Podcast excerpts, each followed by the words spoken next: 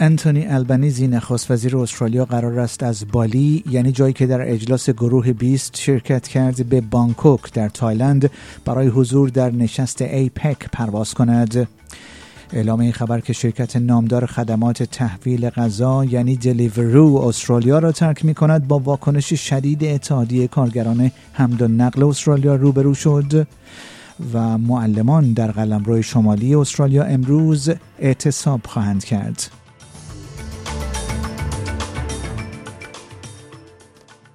درود بر شما شنوندگان گرامی. این پادکست خبری امروز پنج شنبه 17 نوامبر 2022 رادیو اسپیس فارسی است که من پیمان جمالی اون رو تقدیم حضور شما می کنم انتونی البنیزی نخست وزیر استرالیا قرار است از بالی جایی که در اجلاس گروه 20 شرکت کرد به بانکوک در تایلند برای حضور در نشست ایپک پرواز کند.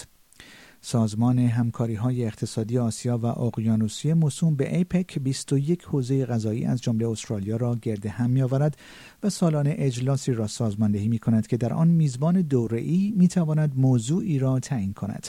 تایلند که نوبت میزبانی امسال این اجلاس را بر عهده دارد تمرکز خود را بر روی موضوع اقتصاد سبز انتخاب کرده است اعضای ایپک از سراسر اقیانوس آرام از جمله قاره آمریکا و همچنین تایوان که با نام چین تایپه در این اجلاس حضور دارند در این اجلاس شرکت می کنند.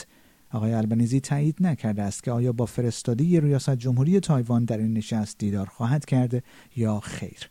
نخست وزیر استرالیا در گفتگو با خبرنگاران در بالی قبل از عزیمت خود گفت ایپک یک مجمع مهم است. من مشتاقانه منتظر ترویج تجارت فعالیت اقتصادی و سرمایهگذاری استرالیا در منطقه هستم. این آخرین سفر در تور هشت روزه آقای البنزی به آسیای جنوب شرقی است. اعلام این خبر که شرکت نامدار خدمات تحویل غذا یعنی دلیورو استرالیا را ترک می کند با واکنش شدید اتحادیه کارگران حمل و نقل استرالیا روبرو شده است.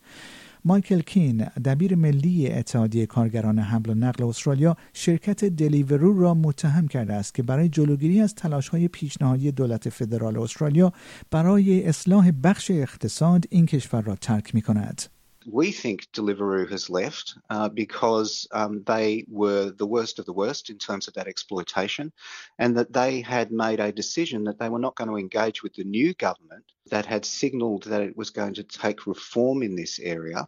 Um, and it had basically said, well, um, if we can't continue our exploitative model, um, then we're going to pull up stumps and leave. تصمیم دلیورو برای توقف عملیات خود در استرالیا که دیروز چهارشنبه اعلام شد بر درآمد 15 هزار تن از کارکنان این شرکت که در حوزه تحویل غذا فعالیت می کنند تاثیر خواهد گذاشت. این شرکت که در سال 2015 فعالیت خود را در سیدنی و ملبورن آغاز کرد می‌گوید که دیگر نمی‌تواند بدون سرمایه گذاری قابل توجه در استرالیا برای به چالش کشیدن رقبای خود فعالیت کند.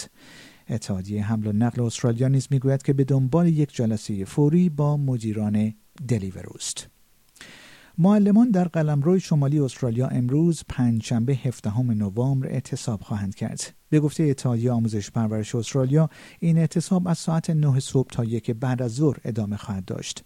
معلمان ماه گذشته در قلمرو شمالی اعتصاب کرده بودند و به توقف افزایش دستمزدها اعتراض کردند که دولت کارگر ماه گذشته آن را لغو کرد اما مسائل مربوط به افزایش دستمزد همچنان باقی است زیرا اتحادیه ها افزایش دو درصدی پیشنهادی را کافی نمی‌دانند انتظار می رود پرستاران افسران شاغل در مراکز تعدیبی و آتش نشانان نیز در حمایت از این حرکت حضور یابند.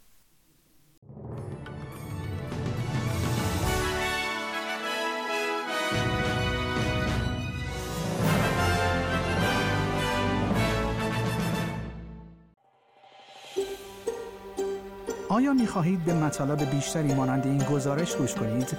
به ما از طریق Apple Podcast، Google Podcast، Spotify یا هر جای دیگری که پادکست های خود را از آن می گیرید گوش کنید؟